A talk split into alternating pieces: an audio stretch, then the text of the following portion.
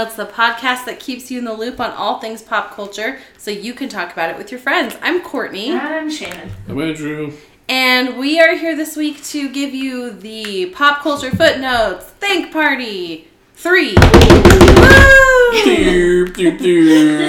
Yeah, it's our third year doing this, and basically, if you haven't listened to any of the other episodes, uh, I guess any of the other Thank Party episodes before, um, basically what we're going to do is we're going to go around and we're going to share things from pop culture that we are grateful for this year. Um, they don't have to be things that are new this year, just new to us. Oh, really?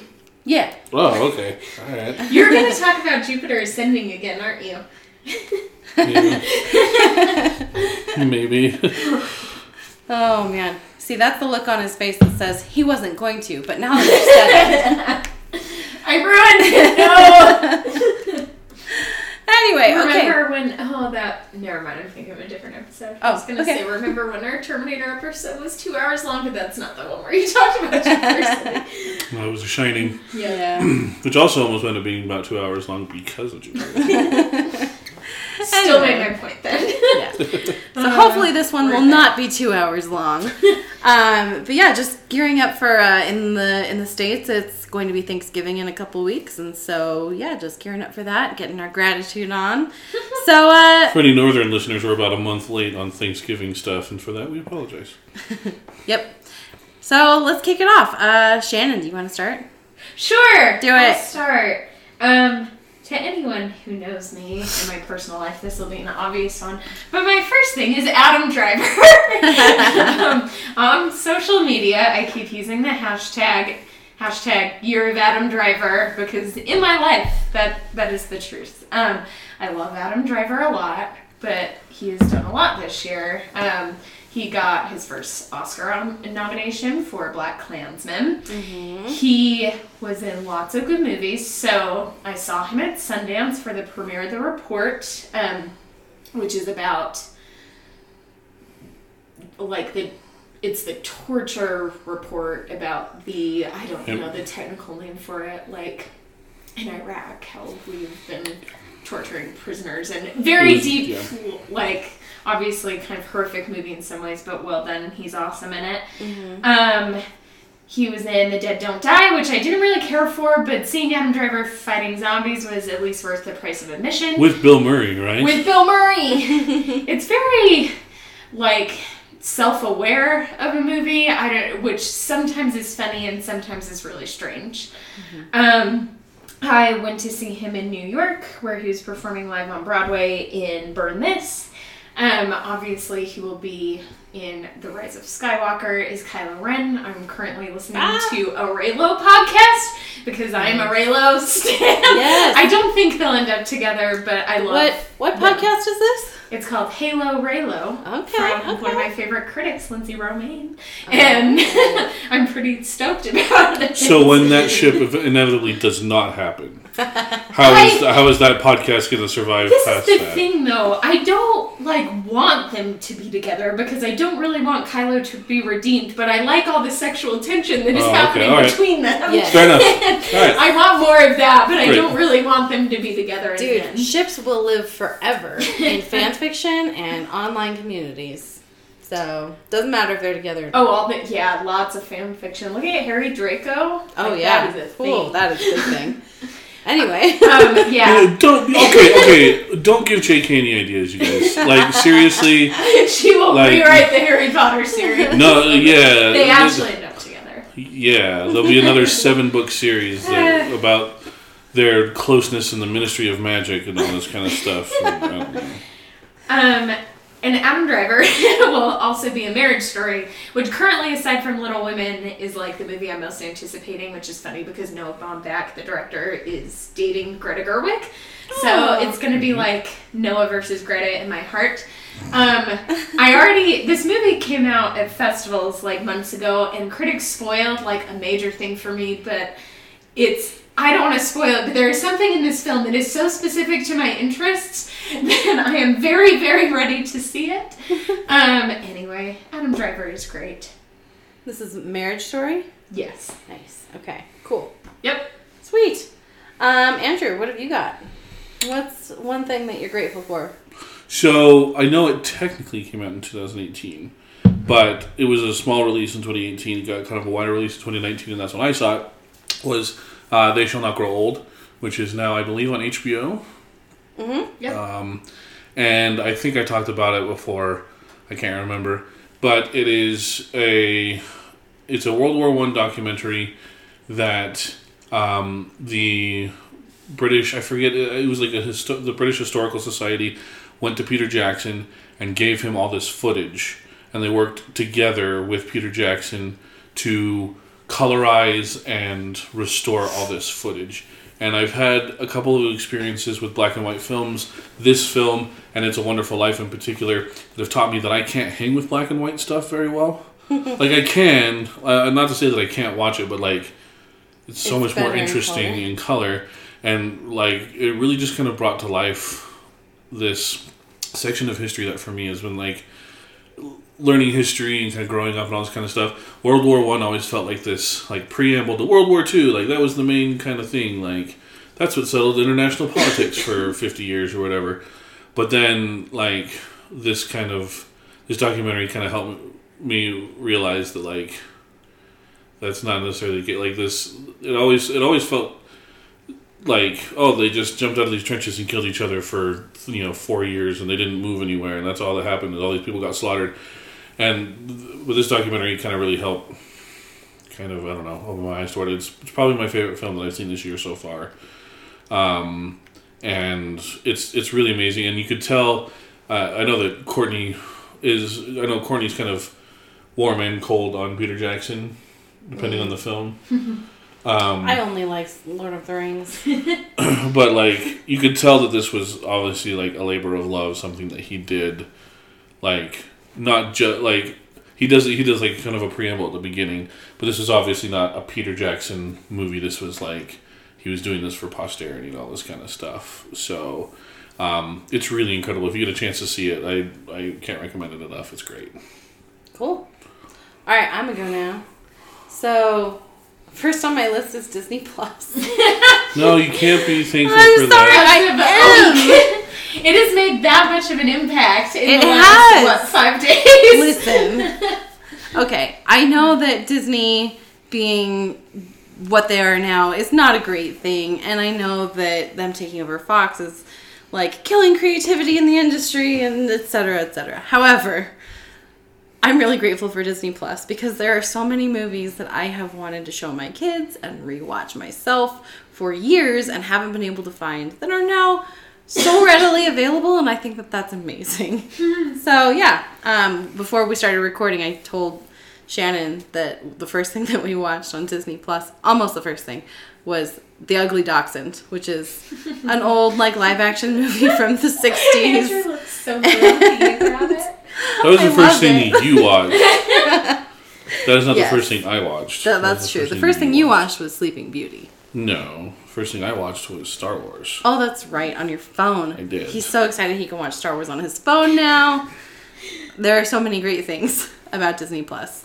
So yeah, And they're going to fix one of the worst things, which is they screwed up The Simpsons. yes, Um, that is true. They're going to Did fix you hear that about next that? year. No, they They changed the aspect ratio. It cuts off a ton of Oh. visual jokes Oh. for The Simpsons, and it really kind of focuses in, and it looks weird. Like watching it, I'm like, this is weird. And so, but they're going to fix it starting in 2020. They're going to fix the aspect ratio so you can Instead actually of see. the full screen format, they change it to white theater widescreen format. Oh. So it cuts off like So, almost Yeah. half the picture. as of weird though because so I've been watching Lizzie McGuire Uh-huh. and they've kept it like the TV aspect Yeah. ratio that Yeah, I don't pretty understand. much everything was in. yeah. I don't understand why they did that with The Simpsons. Maybe because they switched to HD halfway through it. Interesting. Like maybe that was a factor. in it. I don't know. yeah. Um, 'cause, They're I mean, changing they have thirty seasons of it. Yeah. So I mean, there's so, they're changing, but like there's one joke that there was one that was going around on Twitter um, that was kind of supposed to be very indicative of it, and that was uh, Homer takes a tour of the Duff Beer Brewery, and they're introducing these new products. It's like Duff Light, Duff Raspberry, and like it's these three different beers. But up at the top, you can see it's all the three spouts are all coming from one main spout. So, it's like it's all the same beer that's getting poured into these three things, but they're calling it these three different beers. but that joke is completely lost because of the aspect ratio, and so people are like outraged about it and Yeah. all this stuff. So they're changing it. Yeah. So They also made more changes to Star Wars, so that's annoying too. well, just the one so far. Maclunkey. Maclunkey, McClun- yeah. Maclunkey, Maclunkey. I think. what? Oh, have you not Oh, heard remember that? Maybe not. Oh, so Oh. right before, so Han and Yeah. Greedo in the oh, Mos Eisley Okay. Cantina, right Yes. before Han shoots him, Greedo goes Maclunkey. Don't know why. So I heard that and hadn't watched it. Yeah. They also changed though. They took out the Fox fanfare, which growing Oh, up was a big deal to me. Yeah. Huh. Having that at the beginning of each Star Wars movie on VHS. Yeah. Huh. So apparently, I have I heard this from the Binge Mode podcast. Um, they're doing Star Wars uh, right now. They said that Maclunkey is actually apparently something that Sebulba says to Anakin in uh, Phantom Menace.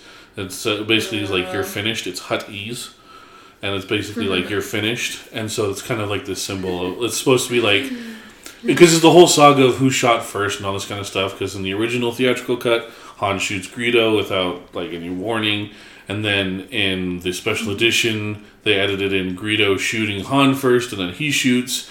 And then in the Blu-ray release, they changed it so that they shoot simultaneously, and everyone's just like, just just take out Greedo's shot, just let Han shoot. Like I don't understand why you're. And so then it's like, so now they're including this extra line of dialogue to be like, basically draw, I guess, to be uh, almost. I don't know, just like Just let I don't know shoot why. I don't know why they just keep adding on. It's like, it's like no, no, no, no, no. I, I, I just, I just want this. Oh, so you want whipped cream on top of it? No, I just want the ice cream. Okay, well you want a cherry on top. of it. No, I don't. I just want the ice cream. And they just keep adding stuff. Like, wait, is this what you want? Like, no.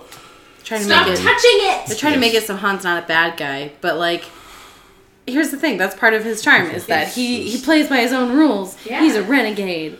Anyway, it's yeah. So they added that in. So it does, it does affect commentaries that people have recorded and left for it because it's like an extra like couple seconds. Yeah. So. Oh. Yep. All right, moving on. Shannon, what have you got?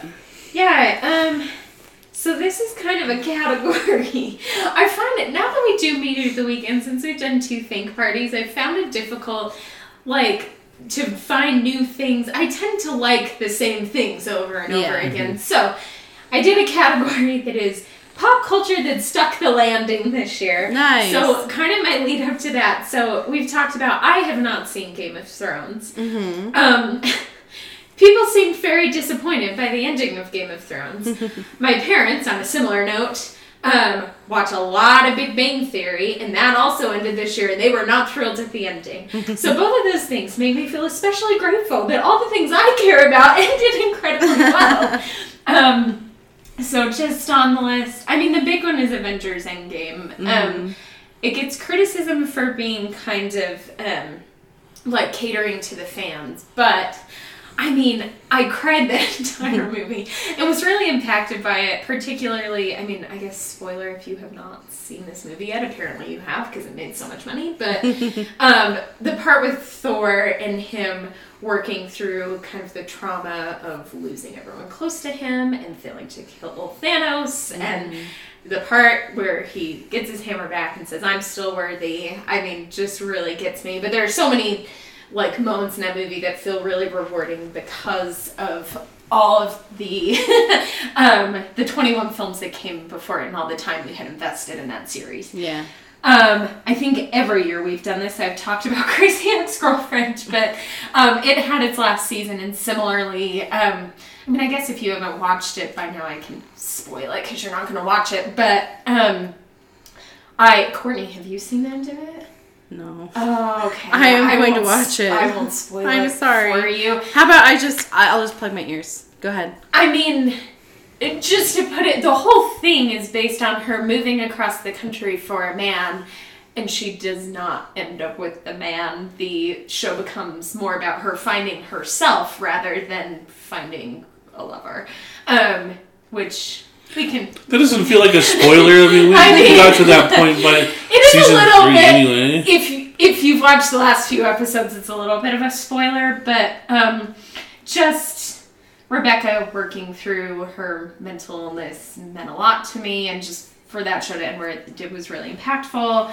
I've talked a lot about Fleabag, so I won't talk about it again, but I love it so much, especially um, Phoebe Waller Bridge's confessional speech to Hot Priest. um, and I have a feeling, I mean, the last episode of The Good Place was so strong, and where it's going, I'm so excited about that we have like three more episodes left, so I'm crossing my fingers. That'll be good. Then we have Rise of Skywalker, which I'm more hesitant about, but there's just a lot of good endings Yeah, this year. for sure. So, yep. Cool. Andrew, what have you got now? Another one. Yeah. Dude, this is what it's gonna be like the whole episode. Yeah, don't sound so confused. It's gonna be a surprise every time it comes back around to me. I'm like, Wait, I'm sorry, what? I'm gonna get some grief from Shannon about this Oh no. because she's giving me grief every time I've talked about it. I'm thankful for Godzilla King of the Monsters. Oh, Andrew. I know. I I haven't know. seen it. I really shouldn't be saying anything until I see it. Well, here's here's why I'm thankful for it. It's I understand it's not good. Like I I do. I know it's not a great film. It's been we've owned my parents have owned it for months now and we haven't Courtenay and I haven't watched it. Um it's but it was getting back to the heart of kaiju films that I loved as a kid. And I'm glad that it it went back to that rather than like I, I really like Gareth Edwards Godzilla from 2014. Um, I kind of like Kong Skull Island from 2017. Um, but it was just like it was just what I wanted from a kaiju film, which was kaiju fighting. Like that's what I wanted. I didn't want boring human stuff. Like every kaiju film, you have to have humans kind of tying the plot together because the kaiju don't talk and everything, so they're a necessary element within it to move the plot along but I but also I prefer watching dinosaurs fight. like that's kind of what I want to see, and that's what I got. I got a lot of dinosaur fights, and that's what I wanted. So like for me, I'm thankful that that existed, and it wasn't just like a, oh we're gonna follow this really emotional journey of the humans while these monsters are fighting. It's like okay, but I just want to watch monsters fight. Like there is kind of a like that is how you do like giant monster films now is you have to focus on humans and all this kind of stuff and the human element and everything like that but this was like i don't know this felt like a good old classic like bad kaiju film that i just really enjoyed so i'm i I- i'm excited for kong versus godzilla coming up this year um, in 2020 um, but i really i enjoyed king of the monsters Nice. Um, next up on my list is My Chemical Romance, which is really dated. But um, Which is new to you this year? yeah, pretty much. Like I'd heard of them before, and I've probably heard some of their songs, but um, yeah, no, like so at, at, at my work on my team, we have a playlist that we do where every week we have a different theme. And so at the end of the week, we like clear it out and we have a new theme, and everybody adds three songs.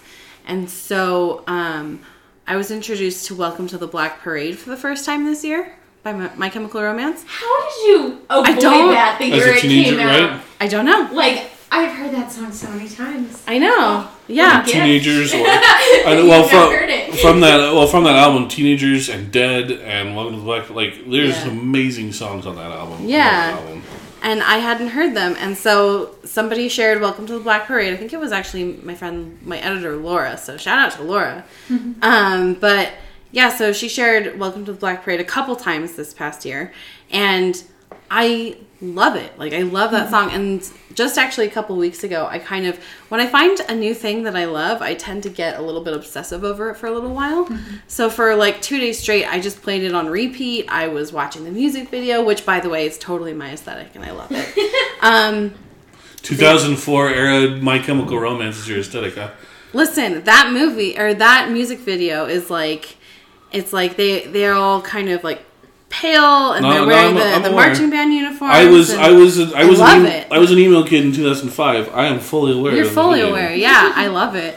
Anyway, but yeah, so um, and then after I kind of surfaced from the couple days of obsession over the one song. I started listening to their other stuff, and I really like it. So, yeah. You're gonna love that I just added "All I Want for Christmas Is You" by My Chemical Romance to my to my Christmas playlist. Nice. That's the thing I want to hear. Yes, it's Oh, incredible. Oh my He's, gosh. he should share the Christmas playlist that he has with you because he just finds covers of things that are Uh-huh. really, really I find good. originals too. He My one of my originals. favorites is Dropkick Murphys' original, uh, "The Seasons Upon Us," um, because they talk about how horrible their family is and they wish they didn't have family uh, around the holidays because they suck and like how terrible everybody is and stuff. So- Andrew doesn't feel that way about his family. but- I don't feel that way about my family, but I love this song and I love the Dropkick Murphys. So Have you have you heard David Archuleta has a cover of my favorite Chris? uh, Okay, maybe not my favorite Christmas song, but um, "Merry Christmas, Happy Holidays" from NSYNC. no. video that has Chris Kirkpatrick and Alright. uh, oh, who's the other? And Lance Bass are both in it. Oh. Oh my gosh! awesome. Christmas is. I don't normally like Christmas early like this early, but this year it's kind of been unavoidable. See so- that that for me is why I made this playlist. Is I can't handle two months yeah. of Frank Sinatra or Michael, Michael Bublé. Bublé. yep. I can't handle that. Um, so I have this playlist that I listen to for the majority of November and like into the early part of December before I can be like, okay, now let's start listening to the more traditional stuff because this stuff is all like, um, it's got Newfound Glory, Blink One Eighty Two. Um, who else is on the playlist? Oh, Courtenay's favorite, Mercy Me, has a couple songs that we get in there. Um, uh, Relient K has a has like an entire Christmas album that I uh, I'm obsessed with. Um, so yeah, I that's how I get through with. I'm like, oh, I'm listening to Christmas music, but not really because it's like I had I had this album that's not on Spotify that I found at a Tower Records before they closed down um, years ago, and it's all these punk rock bands with different music or different songs. A lot of them are originals. One of them is "I Saw Daddy Kissing Santa Claus," and in it it talks about um, I guess that my dad's much further in the closet than my toys. And it was like it's such an amazing Oh, line. It was I love that song and I can't find it on Spotify. I'm, I'm crushed, but I, I still have the album so I can listen to it when I find a CD player somewhere. Yep. Oh my gosh, so retro. All right. What have you got, Shannon? Yeah, um, I think my next one is going to be uh, comedian Demi Adejuyigbe. I think I pronounced it right. I tried really hard. I had to write down how to pronounce it.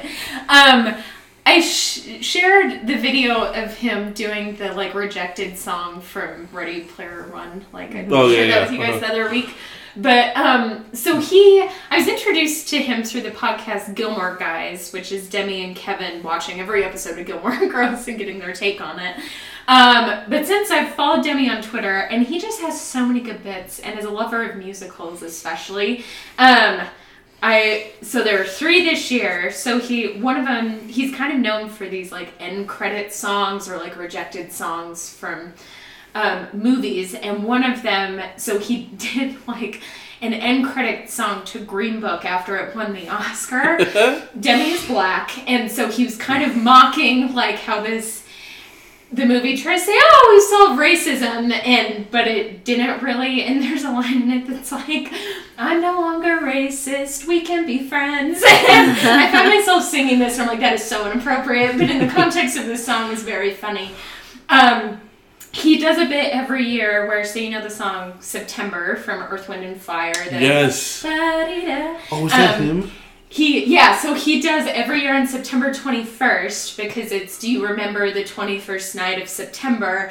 He does like he has shirts that say September 21st, that's today and he like ups and ups his game every year. um, this year he kind of pops out of a fridge. Yes, I love he that has, video. Like a little like He has a mariachi band. plays, yes. Yeah. Um, so that bit's really good. And he kept changing the lyrics so that it was only the 21st night of September, Yes. like over and over and over again. Yes. It brings me such joy. Um, I and didn't then realize he, that was the same guy because that I love that. When I, I showed my parents and all, I love that. he has so many good bits. And then he's also got one where so the theme song to Succession. That's another thing I'm grateful for this year. Nicholas Britell's soundtrack for Succession is so good, um, but he redid the song to give word to like add words to it, and it's like. The whole thing is these children, they're trying to get their father's approval so they can take over his company. The whole thing is like, who will daddy kiss? And he like does the whole thing so it's got words to it. Um, it's so funny. So he's great. Look him up. He's Nice. Electro Lemon on Twitter. Okay. Andrew. Um, Surprise, it's your turn again. yeah, I was actually. you have to come up with another I thing you was- liked this year. I was actually preparing for it though.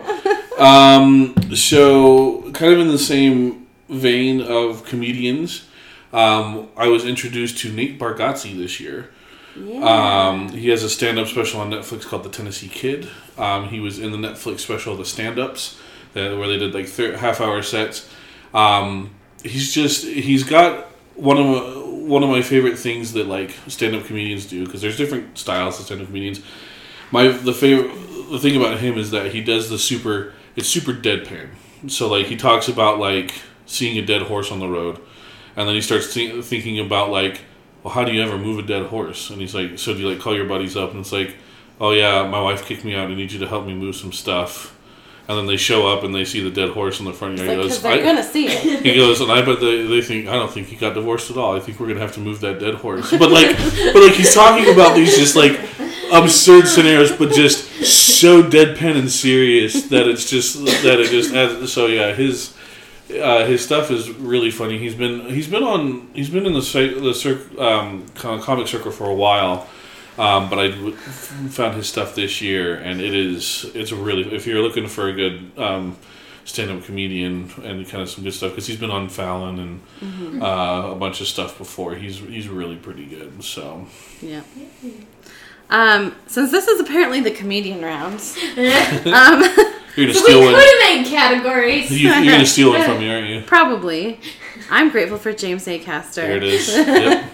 Um, so James Acaster, we discovered him because um, Andrew's dad subscribed to BritBox, and he and Andrew's dad and his sister both went to England for like a week this They last year for work. London and And um, Uh, they were yeah. watching a lot of British TV in the evenings, and they came back and they were like, "We have to show you this show." And it's this game show called "Would I Lie to You?" And it's yeah, it's basically a bunch of comedians and celebrities who like they have a card and they read from the card, and it's either true, it's either true or it's a lie, and they have to like basically give details about this fact of their life and tell the story behind it and then they, the other team has to guess whether it's true or a lie.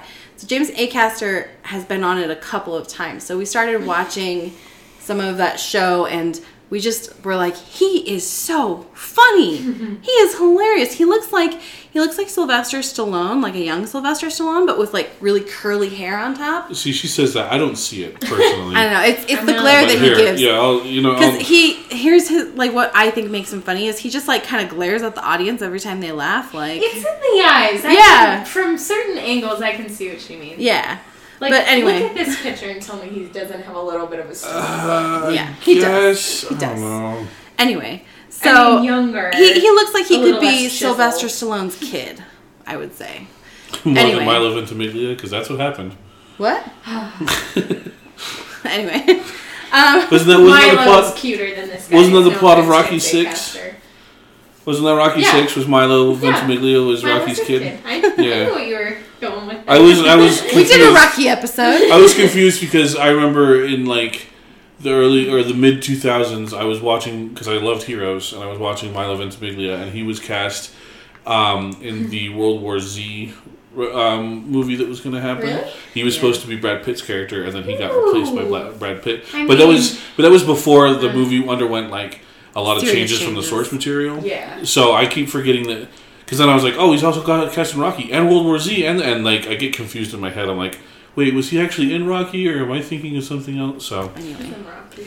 They Anyway. should make World War Z into a TV show and make it closer to the source material. Yes, they should. that would be amazing that. yeah Sorry. Anyway. We've gone on yeah, a- yeah. Sorry, I No, it's apologize. fine. Uh, but yeah, James Acaster, he um, so he actually has a four part comedy special on Netflix. It's like each part is like an hour long, and we've watched a, like half of it. We haven't finished it yet, but even the bits that we've watched, a it is so funny, so funny. But also, he gets really personal and kind of deep, and it's like really meaningful as well. And that's my that. favorite kind of comedy. He's Yep. he's great. So We need yeah. to watch Gary Gulman special on HBO. Apparently, that's very similar. yeah.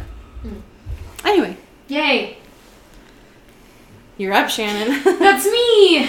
Um, let's go with some music stuff. So this is it came out I think this summer, but it was a recent find for me. I so Taylor Swift had a Tiny Desk concert from NPR, which made me go and like look up other Tiny Desk concerts. And My favorite they put out this year is Lizzo's. Um, I think Lizzo like has just kind of come out onto the scene this year. Like I know we've heard her before, but um, she's become like quite quite a big artist. But her Tiny Desk concert is so good, and I just love her. I love her music, but she's the whole thing with her is like feeling positive about yourself and self-love and i just really appreciate appreciate the message that she has um, she's got this song called soulmate that's like I'm my own soulmate. I know how to love me. And like, you don't need a man because you know you're good enough for yourself. And anyway, um, so she does.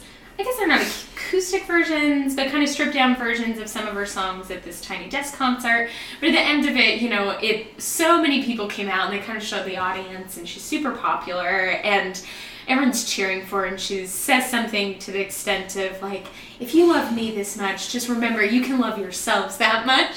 And something about it just i'm gonna cry right now like something about her saying that like really got me because i'm really passionate about a lot of things in my life but um yeah i'm not always good at appreciating myself and my um like strengths. And so yeah that just really got me that she kind of turns like people's enthusiasm for her back on them and yeah it's really sweet Yeah. lizzo's great That's great.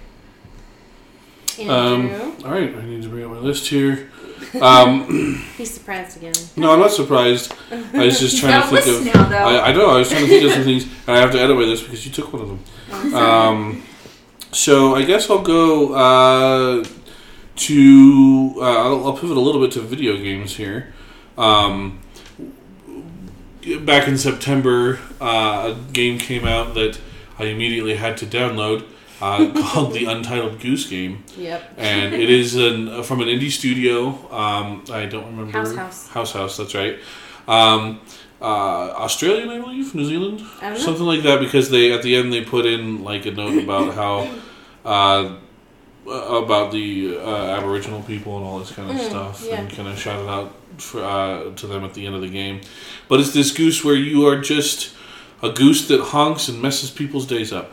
Like it's only a couple hours long, um, but the entertainment that you can get from it is incredible. It's one of those games that like video games are such, especially this year, they're in such flux. There's so many people yelling and screaming about dumb things about video games. And like video game developers are like, well, video gamers want this and they want this. But then it's like at the end of the day, this was maybe the most like universally beloved game so far this year, where you're just a goose just honking at people, Yep. and it's like this is what video gamers want. I'm a goose, honk honk, and like like there's something uh, like there's something elemental about tripping a boy into a puddle that it's just like Stealing his glasses. you, you, you, you tie you untie his shoes and you steal his glasses and then you honk and he falls into a puddle and you're just like yes eat it! And it's like it's just something I don't want to say pure because you are an evil goose. Like it's it, you are doing some chaotic evil stuff. Um, but it's just like But we don't need like we don't need to be shooting people or like solving really complex puzzles even like just to have a good time. it's just yeah it's just this fun little jaunt the art style is so simple but beautiful And, it's so easy to play. I mean, we've talked on this podcast about how I cannot play video games. I played this game. I love it. So Almost to completion. Yes, Almost- definitely should. almost to completion um, and No, like to completion. I finished it. Did you? Well, you haven't finished all the separate Well, no, I tasks. haven't finished all the extra. That's tasks. completion, man. Come on, don't test the video game, man. Fine. Um, but there is a YouTube channel out there, The Completionist. He's awesome. Uh, he did complete it. It only took him like seven hours or something like that to complete it, but it includes like you have to finish all the tasks in the first area within six rings, minutes and stuff like that. So like, there's some speed elements to it if you want to get like the final ending of it, but it's really, it's really incredible the amount of joy and the memes that have sprouted up from it from just this like it's like twenty dollars, and it's like it's just this pure experience of just being a goose. and you and you, you, terrorize people, you steal their stuff, and it's just like, ah, this is just this is just amazing. So I'm very grateful that something like that came out, and I'm also super grateful for the huge amount of support it got because there's so many AAA video games and all this kind of stuff that come out that dominate like um, advertising. Like right now, Jedi Fallen Order has a ton of advertising out there. Gears Five has a ton of advertising and all this kind of stuff. But this is just such a I don't know, just such a pure game that eh, like everybody on Twitter, on gaming Twitter, loves it and all this kind of stuff. So yeah, I'm glad that it got also very popular because it's it's worth it. Yep. Cool. Um, next up for me is His Dark Materials. Um, I read the books and I started watching the show on HBO. It has two episodes that are out as of this recording. Um, I'm really grateful for this series that I overlooked for a long time because I saw the first Golden Compass movie and wasn't super impressed. Um, so I'm really glad that A, we we decided to circle back to that on this podcast and that that forced me to read the books because the books were really really great like i i just genuinely and sincerely loved them um, they got me thinking and like philosophically about life and the human experience and and like religion and God. And those are things that like I don't really get the chance to contemplate that deeply on a regular basis. So I was grateful for that and I'm grateful for the show cuz it's so far is very good in my opinion. That's all. That's all I have for that. Is Lynn on it yet? No. Not yet. Okay. No, not yet. Call me when he's. Just kidding. I Yeah. need to. I need to jump on with that. I'm hoping that Lynn is good in this. HBO has. I watched so much HBO this year. I don't think. Yeah, HBO is really uh really good. I like it. good shows, but lots of good documentaries too. Yeah. But- Yep. So Cool. me, It's you. um, okay, from this list, I'm trying to think of what I most want to like expand on. Um, I'm going to talk about the film Midsommar. Okay. Okay. Which is Woo! like a very strange. I think this is the year I decided I like horror movies, which is a shock to me because for the longest time I like all sorts of films. When people try to tell me, "Oh, what kind of films do you like best, or what's your favorite?" It's hard for me to answer that. I love film, but like I just like a variety of stuff, so it's really hard. Um, horror used to be the thing I'd shut out, but there's so much good psychological horror out there now that I'm really enjoying it. Um, Midsommar is from Ari Aster, who did Hereditary, which was another really, really good horror film.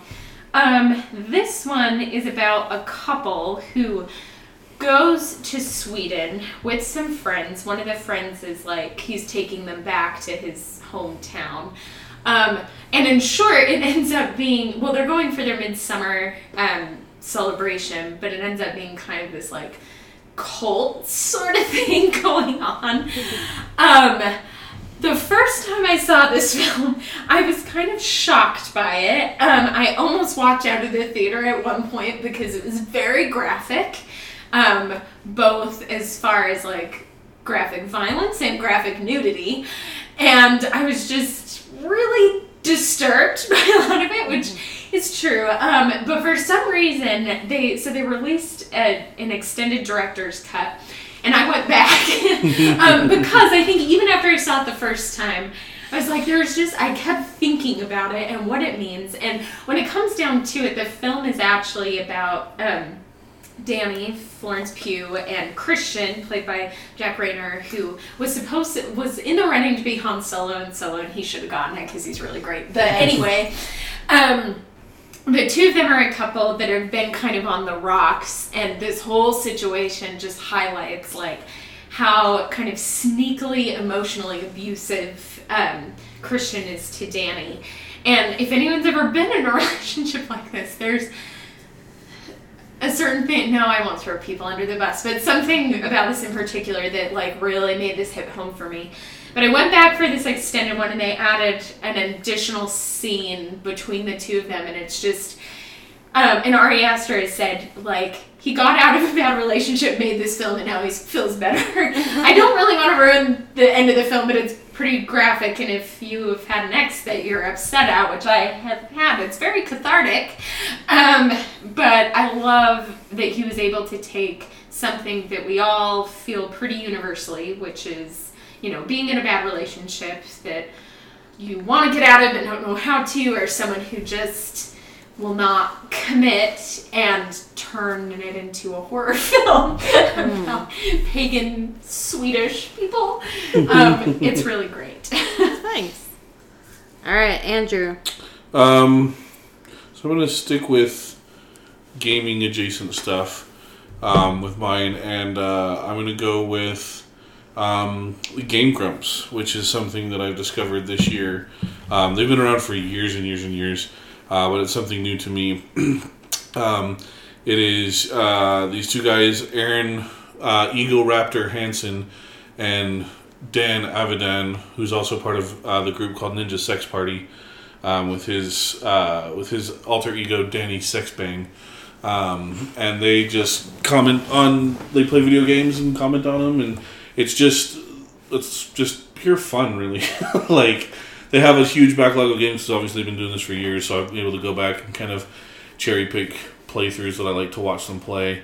And uh, yeah, it's just kind of it's just these two guys that are good friends and funny guys just hanging out and laughing at good games, laughing at bad games. Um, they've played the notoriously terrible uh, Zelda CDI games, um, which was a delight to watch with that. They have a huge community that animates uh, their funniest kind of moments and stuff like that. They put it to animation and all this kind of stuff. So yeah, a it's just it's a lot of fun. Good way to. I, I like I like watching let's plays on YouTube and stuff because it allows me to be a part of video game kind of culture without necessarily having the time myself to be able to do it. I can have it on while I'm working or have it on while I'm making dinner or something like that. Still feel like I'm part of the conversation, but not actually have the time to play them myself. And these guys uh, are some of the most entertaining guys to to be doing it. So Yeah. Cool. Um, so I wanted to express gratitude for something that might be a little bit controversial ish. Uh oh. Um, and that is, I am grateful for The Lion King, the live action Lion King. Oh, Courtenay. But specifically, not the movie so much, but I'm specifically grateful for the technology behind that movie. Um, Okay. whatever you want to say about The Lion King, tech- technically, it is a gorgeous movie. Like, it's gorgeous, and it's amazing that it's all CGI.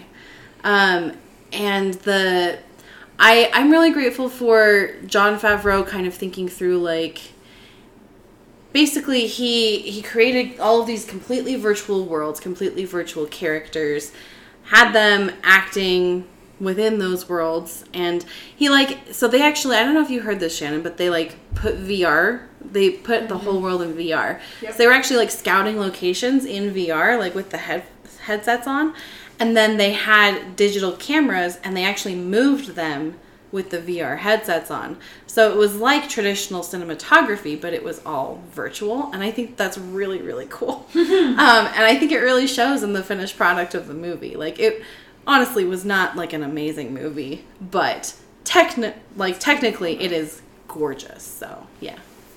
I think that's really cool. It opens up a lot of doors for like things that we could do in the future. Like thinking about like how much better would the Star Wars prequels have been if we had had this level of CGI technology? So- Well, I don't like sand. That's very true. huh? I don't like sand. I think, I mean, I don't want to be like Martin Scorsese, who seems to be like very averse to any change in cinema. I think something like Star Wars, I think, is a really good use of that technology. Yeah. technology. I just also worry about people getting lazy. And Yeah. I mean it's not lazy because obviously there's a whole lot of work that goes into that sort of CGI but I also I don't know I just I really like practical effects I love things practical and so I still want stuff like that and seeing filmmakers get really creative. I mean But it opens up a whole lot of possibilities for like sci-fi and Yeah. like things where you have this vision of how it's supposed to look, and there's no way that you can capture it Yeah. like using practical effects. So yeah, Yeah. I agree with you though.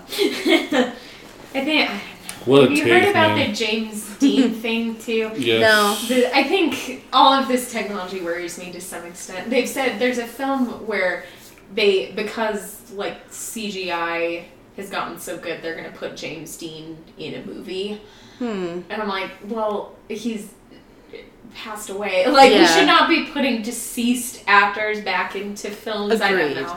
There's a lot of like ethical Yeah. stuff. I don't know. Yeah. Anyway. Anyway, But yes, Lion King is beautiful. The opening scene did make me cry. Yeah. so it, it has its merits. That's totally fair. Um, I will talk about um, a movie distributor called Neon. Um, this will lead into me talking about my favorite film of the year thus far. Um, but Neon is so I remember at Sundance about like two and a half years ago. It was in 2017 where I saw the movie Colossal. We've talked about with Anne Hathaway in a kind of kaiju like send up sort of movie. Um, but that was the first film that Neon put out, and I remember like I was at a volunteer screening, and the people in the film were like. This is the first time you will see this neon logo, so we're gonna be super excited about it, even though it's a logo, because it's like the first time it's out, and everyone cheered. And now, um, so Neon's been around like two years, but this year they put out some of my very favorite films, and they do kind of this more like indie stuff, but I just think it's cool when we have, you know, like Disney that seems to be taking over the world and Yep. produces some of the biggest movies in the world that Neon is putting out. Um, like some of these smaller films that I've really, really loved this year, um, which includes Vox Lux is technically end of last year, but it's Natalie Portman is a pop star, and I discovered that this year, and it it's the weirdest and most wonderful thing. Um, Apollo 11, which you talk about, documentary about um, the moon landing, Luce. Um, which has Naomi Watts and Octavia Spencer, and is this kind of um, I can't even explain that film, but is so um, there aren't many films that are just kind of ambiguous and don't give you exact answers for the ending, but let you kind of interpret who you think is right, which characters are bad or good or somewhere in between. Um, I really appreciated that. And this leads into they also distributed my favorite film thus far, which is Parasite, um, which is a South Korean film from um, director Bong Joon Ho, who um, Americans probably know from Okja and uh, Snowpiercer. Um, this film's in Korean. I didn't want to talk about it in too much depth because you really can't say anything without ruining it.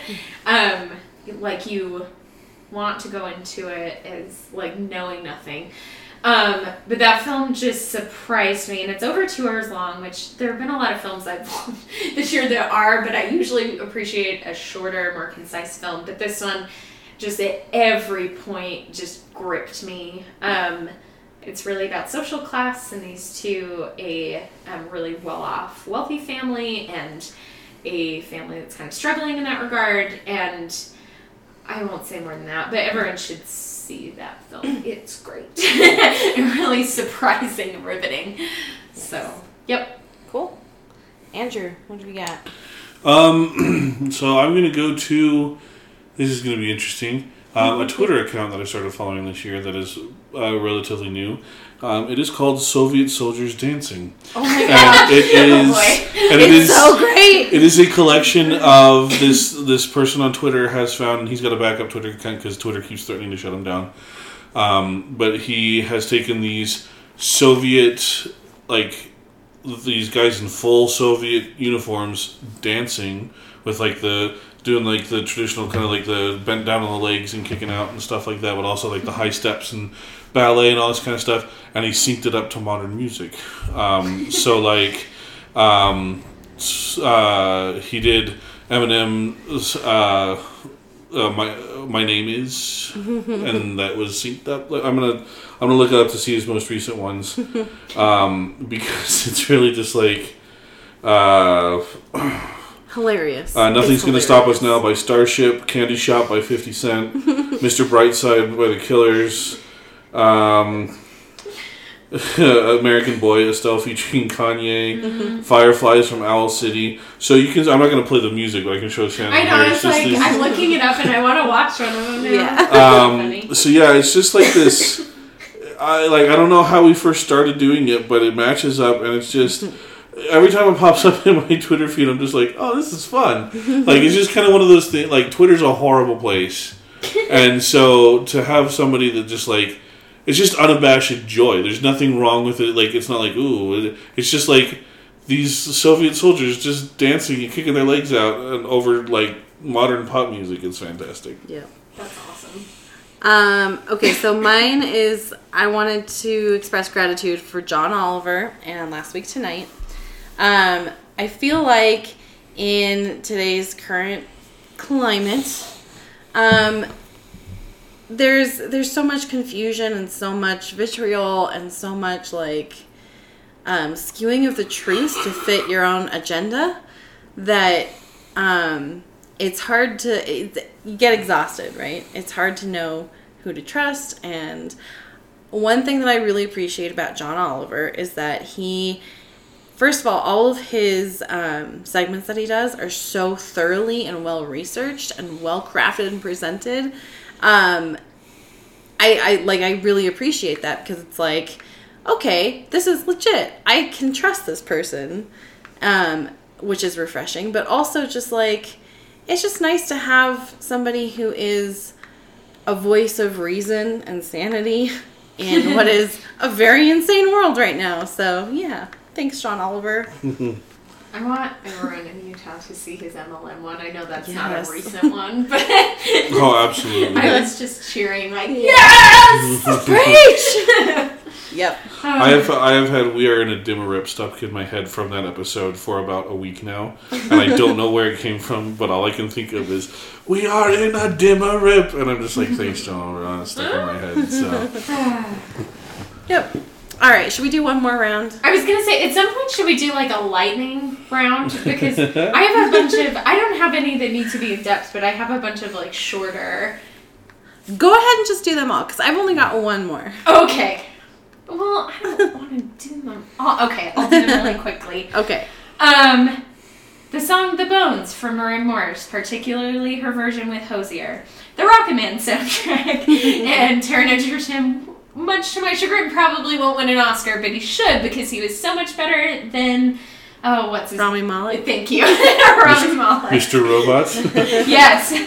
Um, Jake Gyllenhaal's press tour for Spider-Man: Far From Home, When it especially when he talks about how much he loved Sean Paul, because that was a delight. But it became apparent that he had never, he had never seen another Marvel movie. That was my favorite part of that was when he was he was sitting. Have you seen that? He's sitting next to Tom I've seen that Holland. It was like on Twitch or something. They were doing some like live stream, and so he's sitting there with Tom Holland, and they're all, "What's your favorite uh, Marvel movie other than the one you're in?" And Tom Holland's sitting there looking, and J- Jake Gyllenhaal's just kind of like. You can almost see like his eyes just kind of widening a little bit, and then Tom Holland goes, "Thor Ragnarok." He goes, "Yeah, I was gonna say that." Thor Ragnarok. He's a gem. What a- it's my favorite Taylor Swift song is about how much he broke her heart. Jake Gyllenhaal specifically broke Taylor Swift's heart. Wait, which It one is that? All too well. It has Oh, taken okay. me years to come back around to Jake Gyllenhaal, but this year was the year. I like him again. Um, Paul Thomas Anderson directing a bunch of music videos from him, who I they're just great.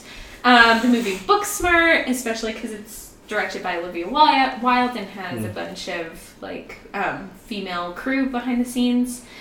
Um, once a time, once upon a time in Hollywood, basically all of it, but especially no, never mind, I won't say that. There's a part where Brad Pitt is shirtless. Um, also, the ending is great. Also, all of it is great. Um, Jenna Fischer and Angela Kinsey just started a podcast called Office Ladies, recapping all of The Office. And as someone who watches The Office almost on a daily basis, I really appreciate all the tidbits and info from that. And then finally, um, Lady Gaga and Bradley Cooper performing "Shallow" at the Oscars because this year's Oscars were a like train wreck in the months leading up to it, and I just needed to believe in love at that moment. And I know they were acting, but that oh yes, I don't. I don't was think. so good. I don't think they were. They say like like Lady Gaga like recently was like no, no, it was all an act, and I'm just like no. The way she No. said it made sense, though. She was like, if we were actually in love with each other, it would have looked a lot more awkward than it did. like, we were really. I uh, I doubt that. I think that it really was, and they're like crap. Uh, yeah, it was acting. Acting like. I think it was that's what it acting. like.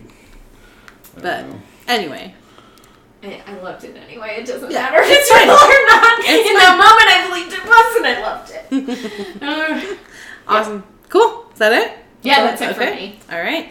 Did Shannon, miss it? I am shocked that you didn't. men- I'm gonna jump my turn here. You're gonna you're I'm gonna, gonna, take, jump You're gonna I'm take gonna jump one. you. Yeah. You're gonna take one too, aren't you? I don't think so. You're about to. I'm shocked that you didn't mention Taylor Swift's album. Okay, oh. this is the thing though, because like I, how many times have I mentioned how much I love Taylor? oh, Taylor Swift and Carly Rae Jepsen both put out albums this, this Yeah. year, and Yeah. they're both of my favorite. Things. That's fair. Like that is maybe my favorite. maybe it music. is more appropriate that I I express gratitude for Lover Yes. because Okay. like I'm coming around to Taylor Swift a little bit. And I really ah. genuinely love that whole album. Like every song I really so like. good. Yeah. Okay, you weren't gonna take mine. That was. Yeah, I was just your like favorite song? I think Oh. we should take a minute and gush about. that was my favorite song. Um, I mean I'm really partial to Lover. Um, Have you heard the Shawn Mendes remix that No. just came out this week? Oh I know. yes, I did hear that. I heard that. Where did I hear that? I was like out and about and I heard it like playing in the background and I was like, "Oh, what is this?" I kind of I enjoy love And then this. Shawn Shawn Mendes, he's the Mendes. best. Yep. Yeah. Cool. Well, that was my last one. That's my favorite too. Yeah, Nice. I'm seeing her next summer. I'm sure I'll talk about how much I love that tour. Like it'll come up. I thought it was a given that Taylor Swift's album was my favorite, but Yeah.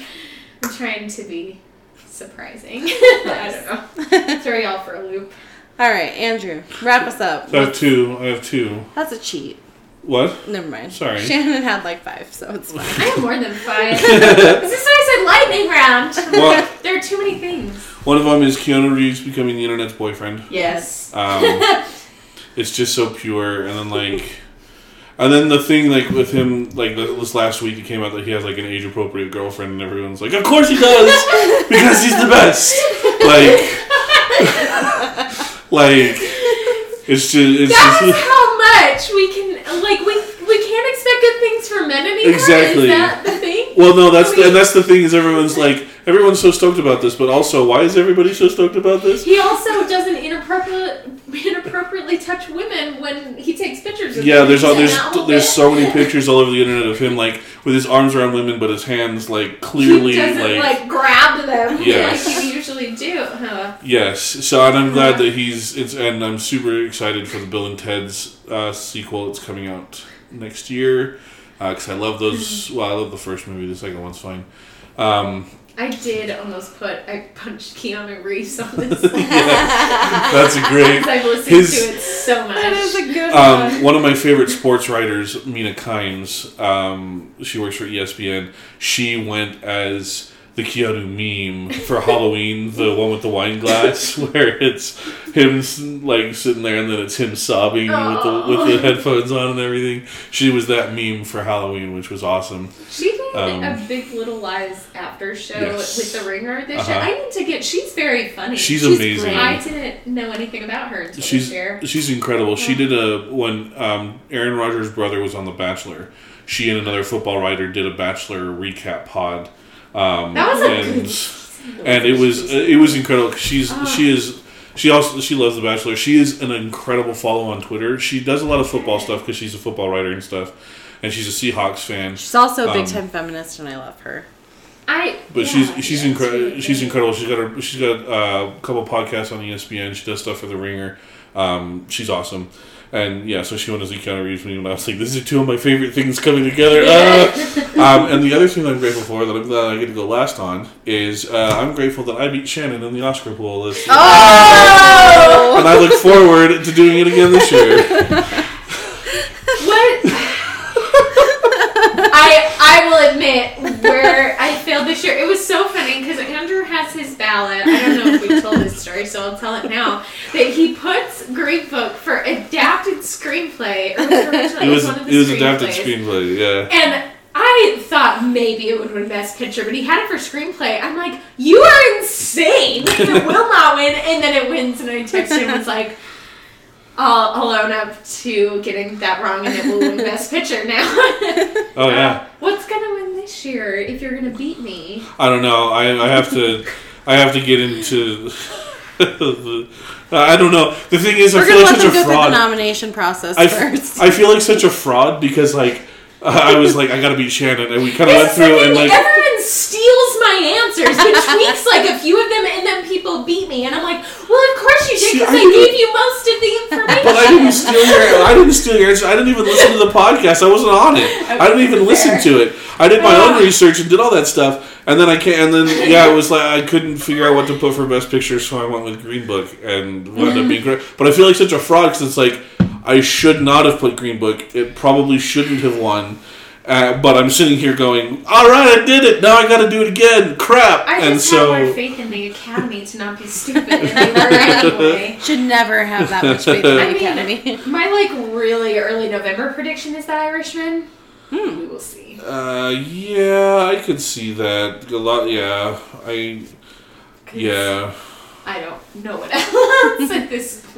Yeah, we still have to wait and see kind of what's coming out, what the reactions are to it, and all that kind of Yeah. stuff. Because like, Everything's Isn't- out, oh, pretty much. Little Women's not out. Little Women's been screened though, and everyone loves That's it. yeah, there's That's been true. a lot of screening that's happening, but it hasn't had a big Like release. and Cats hasn't been screened, Oh. but stuff. I don't gosh. know. That's it's gonna, not mi- gonna it's gonna miss 1917, I think, is the only like major It's- thing. Oh, yeah, it's gonna hasn't miss- screamed at Yeah. Cats is gonna miss a bunch of those awards cutoffs and deadlines and stuff It better like not that. for Golden Globes, because what else would it win besides Golden It's not. Globes? it's Golden gonna. Globes are insane. Of It's course, it'll be- win Golden Globes. It's gonna be this year's uh, Star is Born, where it gets nominated for literally everything and wins absolutely nothing, and I'm gonna be so excited. Taylor Swift wrote a song for cats, and she has a chance here to, to make her way to an EGOT. And part of me wants, Oh, but oh, part of me also Shannon. does not want cats to win. Oh. Shannon. Eh, there are she way better needs songs. she needs to hitch her wagon to a different movie. yeah. It looks awful. It is true.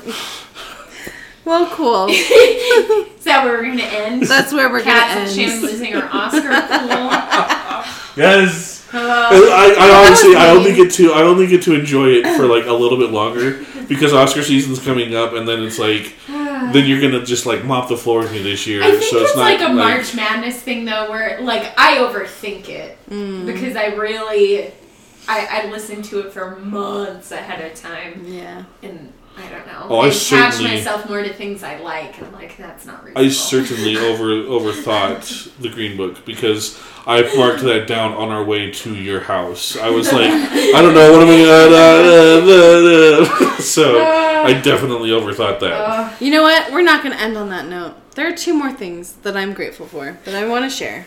First, I'm grateful for our listeners. Because thanks, guys. Sorry, get really sad. Thanks for listening to us. And I'm thankful. Thanks, thanks, footies. Thanks. Oh my god. No, You said you said I could no, we did not. When did we say that? during the Disney villain song bracket. You said uh, if I did, if I I forget what it was, but you let me call him. Footy. I think that was just an, an on back. an episode basis. Yeah. I take it back. Oh. Um, and second, I'm grateful for Shannon and Andrew. Aw, Thanks, guys. We're grateful for you guys. I love you It's guys. actually really nice because I come over here and then I'm like, what do I need to talk at them about? I, there are a few people in my life that I can talk to about like. I don't know. I came over here like so Disney Plus. Like, Let's talk about it. Care about my rants about Yeah. weird culture things, and you guys will. Yep. It's very, Yay. I appreciate it. Aw, Ah. cool. Well, on that note, I think we're gonna wrap it up. So, Happy Thanksgiving, everybody. We'll see you next time. Bye.